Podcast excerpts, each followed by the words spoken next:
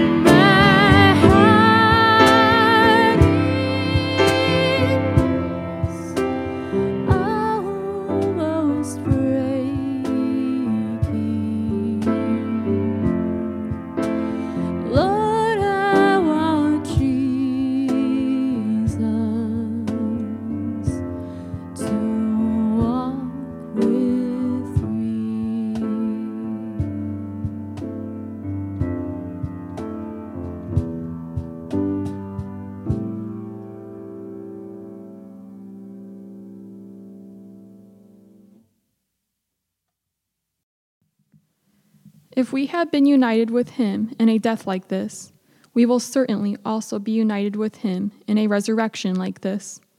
For we know that our old self was crucified with him, so that the body ruled by sin might be done away with, that we should no longer be slaves to sin, because anyone who has died has been set free from sin.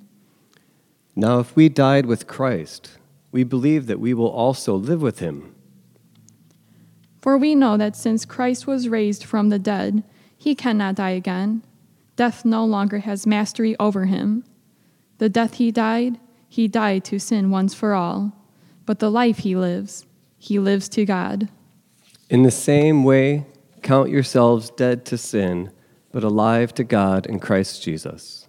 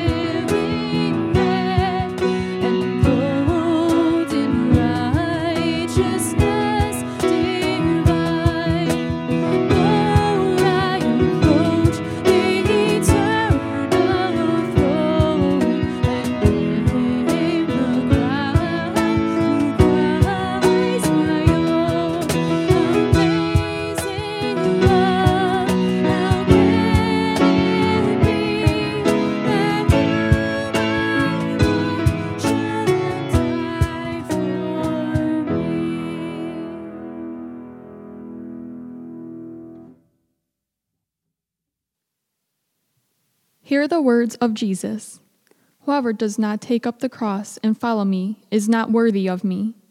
Whoever finds their life will lose it, and whoever loses their life for my sake will find it. Do not be afraid of those who kill the body but cannot kill the soul.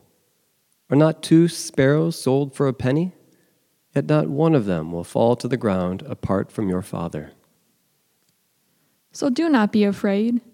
You are worth more than many sparrows.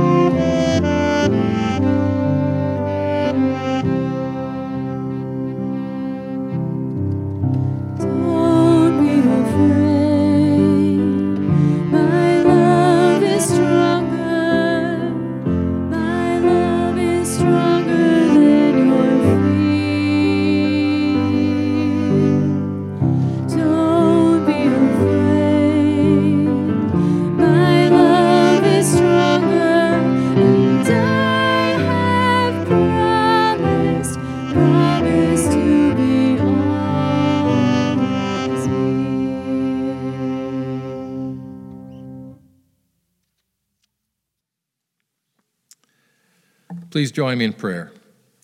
Lord, open our hearts and minds by the power of the Holy Spirit, that we may hear your word and obey your will. Amen. We've been making our way through Genesis. We turn this morning to Genesis chapter 1, the or chapter 21, the 8th verse. Genesis 21 verse 8. Listen then for the voice of God. The child grew and was weaned, and on the day Isaac was weaned, Abraham held a great feast. But Sarah saw that the son whom Hagar the Egyptian had borne to Abraham was mocking. And she said to Abraham, Get rid of that slave woman and her son, for that slave woman's son will never share in the inheritance with my son Isaac. The matter distressed Abraham greatly because it concerned his son. But God said this to him Do not be distressed about the boy and your servant. Listen to whatever Sarah tells you, because it is through Isaac that your offspring will be reckoned. I will make the son of the servant into a nation also, because he is also your offspring. Early the next morning, Abraham took food and a skin of water and gave them to Hagar. He set them on her shoulders and then sent her off with the boy. She went on her way and wandered in the desert of Beersheba. When the water in the skin was gone, she put the boy under one of the bushes, and then she went off and sat down about a bow shot away, for she thought, I cannot watch the boy die. And as she sat there, she began to sob. God, hearing the boy crying, and the angel of the Lord called to Hagar from heaven and said to her, What's the matter, Hagar? Do not be afraid. God has heard the boy crying as he lies there. Lift the boy up and take him by the hand, for I will make him into a great nation. And then God opened her eyes, and she saw a well of water. So she went and filled the skin with water and gave the boy a drink. God was with the boy as he grew up. He lived in the desert and became an archer. While he was living in the desert of Paran, his mother got a wife for him from Egypt. The word of the Lord. Thanks be to God. I am indebted to a meditation by John Buchanan for some of the ideas and flow of this sermon. There's a few lines that are his that I found particularly cumbersome to highlight in the preaching. But here we go. One morning, while getting ready for another day of high school, I needed to get into the bathroom to fluff my Greg Brady curly do and brush my teeth. But my younger brother was in the bathroom and reluctant to open the locked door. So I banged on the door. I yelled. I demanded. I threatened. He yelled back. I yelled louder. As our exchange escalated, I had my face pressed into the crack between the door and the frame.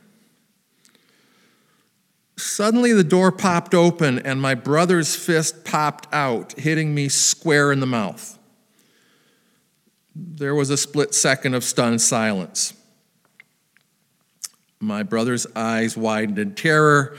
I touched my lip and tasted blood. I was a senior. He was a sophomore. I was going to go to school with a fat, busted lip from my little brother.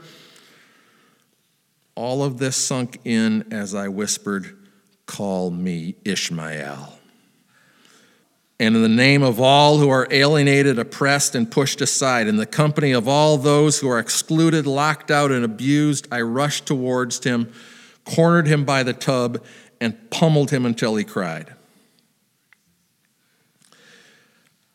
All of that is true, except for the Ishmael part. My thanks to Herman Melville.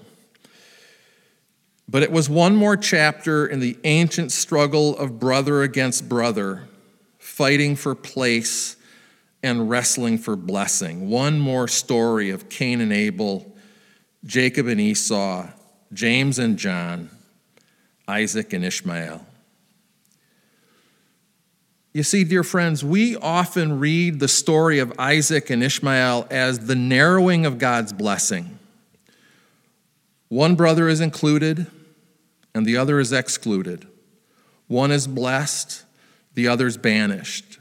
One is the child of divine promise, the other of human machination. So, as the story unfolds, we keep our eyes on the favored son, Isaac, while Ishmael fades from view. Scripture traces the line from Abraham to Isaac to Jacob to Joseph to Moses to David to Mary to Jesus to me and to you. And Ishmael is an insignificant tributary to that line. He's outside the covenant, sent to the desert, pushed to the fringes. Ishmael is a sort of a sidebar. But I wonder if Ishmael serves an essential role as another voice that holds in tension, balances, wrestles with the main plot. It's a counterpoint in the chorus of Scripture. If the story of Isaac is told from the top, Ishmael's story is told from underneath. So maybe this morning we can hear that other story. And maybe in that story we can hear something new for our story. First, the story. God chose Abraham and promised him land and people. However, years passed and Sarah, his wife, didn't give birth. So Sarah forced Hagar, an Egyptian servant, to sleep with Abraham, only to soon despise and abuse Hagar in her pregnancy. This caused Hagar to flee. But an angel of the Lord tracked her down in the desert, promised her descendants too numerous, numerous to count, and announced, you are now with child, and you will have a son. You shall call him Ishmael, for the Lord heard your misery. And Hagar, the invisible slave girl, gave a name to the Lord, saying, You are the God who sees me. I have now seen the one who sees me.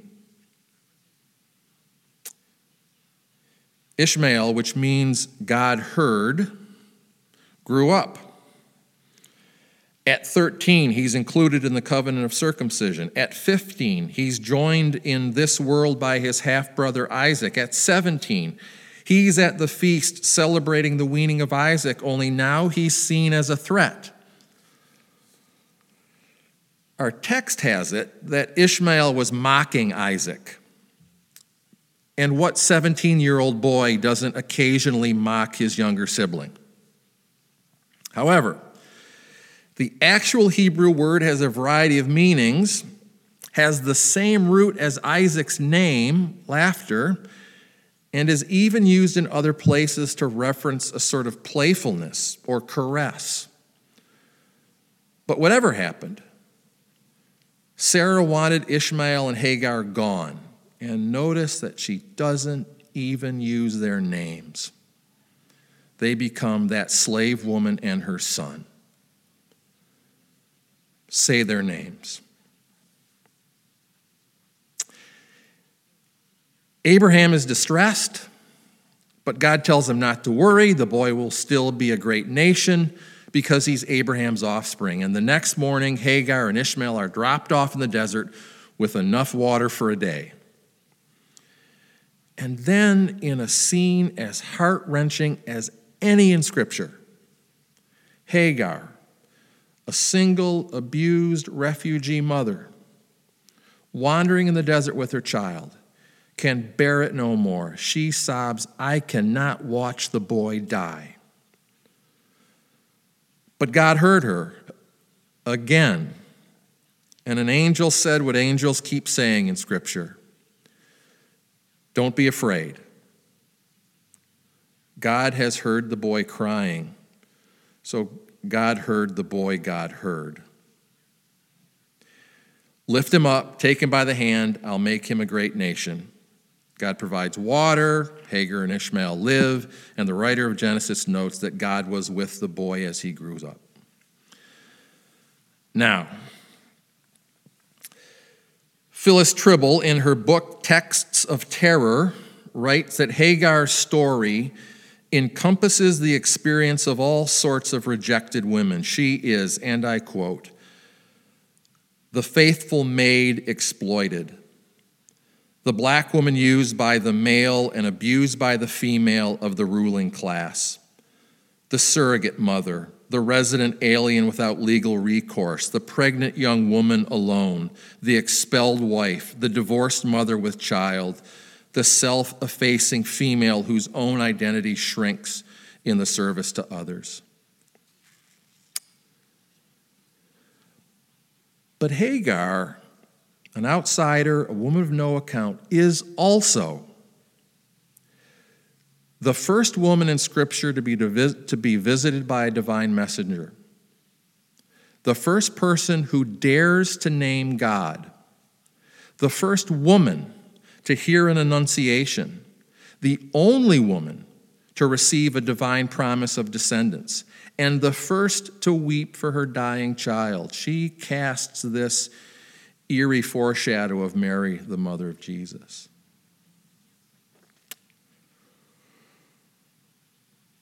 So, dear friends, what if to read the story of Hagar and Ishmael is to be reminded that God is not bound by our vision of exclusion.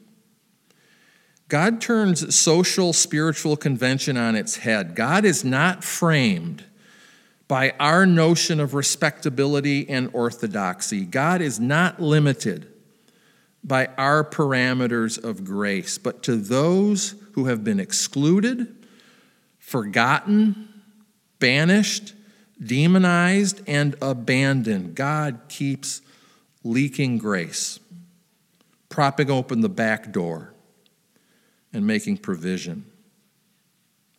Now, you may know that while Judaism, Christianity, and Islam all lay claim to Abraham as the founding father of faith, Islam sees Ishmael as the ancestor of several prominent Arab tribes and a forefather of the Prophet Muhammad.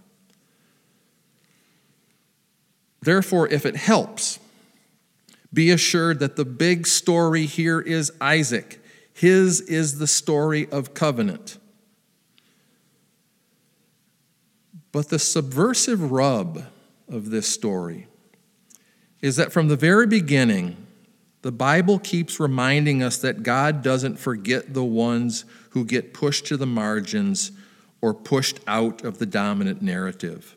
From the very beginning, God is committed to the very ones that God's people exclude. It is as if God stands in judgment of the religious tradition that God inspired.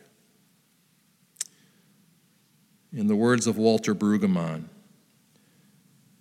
God has this special commitment to Ishmael. For some inscrutable reason, God is not prepared to yield to his own essential plot. God cares about this outsider whom the tradition wants to abandon. And then centuries later, Jesus reached out to the very people who were being excluded by the customs, traditions, and laws of God's people. Jesus touched the leper, ate with the tax collector, befriended the prostitute, welcomed children, talked to women in broad daylight, healed on the Sabbath, and died with criminals. And he told a story of two brothers the one who stayed home and the one who squandered his fortune and ate with the pigs, both welcomed to the banquet table. I think it's really difficult to read Scripture and deny or avoid the radical inclusivity of God's love. You can't claim the tradition without claiming the part that judges the tradition's exclusivity. You can't claim the name of Jesus and ignore his embrace of those that his own religion marginalized.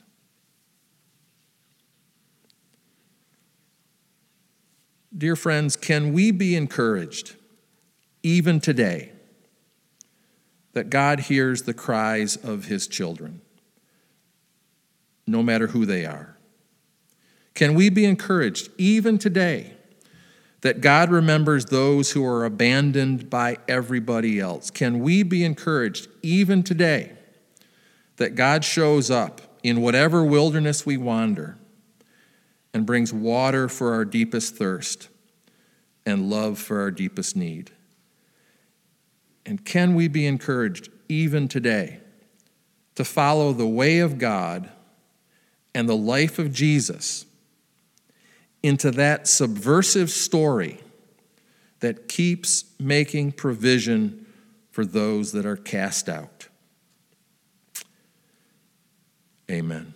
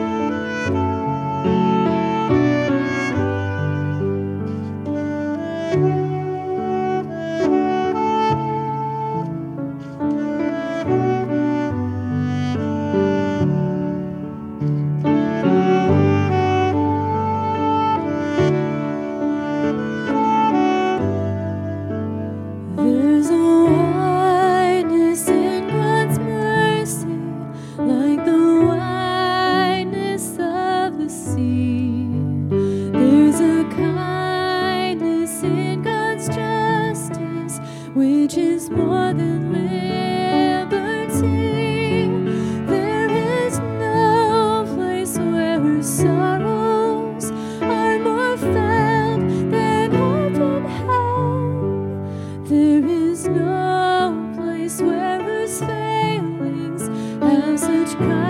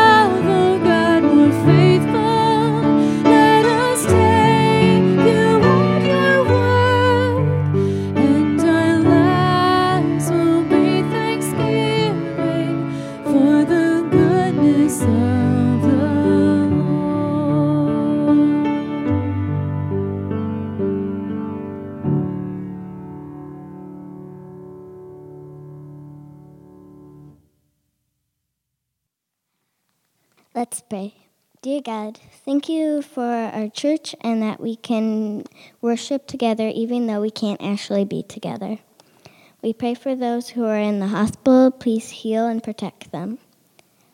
Thank you for VBS and the people who helped make it happen. Even though it was very different from what we normally do, it was fun to see friends again and sing with Miss Margie. Social distancing in the parking lot reminds us that we are all affected by COVID 19. Please, please, God, help us find a cure. Thank you for the scientists and others who are learning about the virus. We pray for those who are sick and those who are helping the hospitals, stores, and serving the community. We pray for people who are affected by the virus in other ways, for those who are lonely or lost their jobs. Help us find ways to help each other. We pray for leaders in our church, schools, community, country, and world, that they would make wise choices. Amen.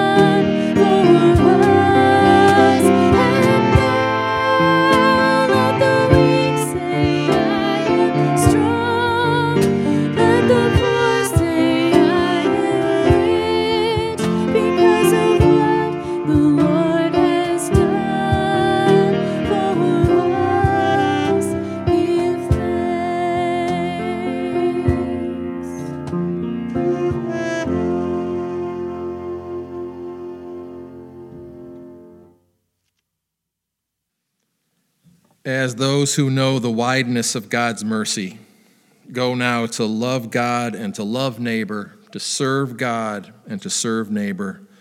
May the Lord bless you and keep you. May the Lord make his face to shine upon you and be gracious unto you. May the Lord lift up his light upon you and give you peace, now and forevermore. Amen.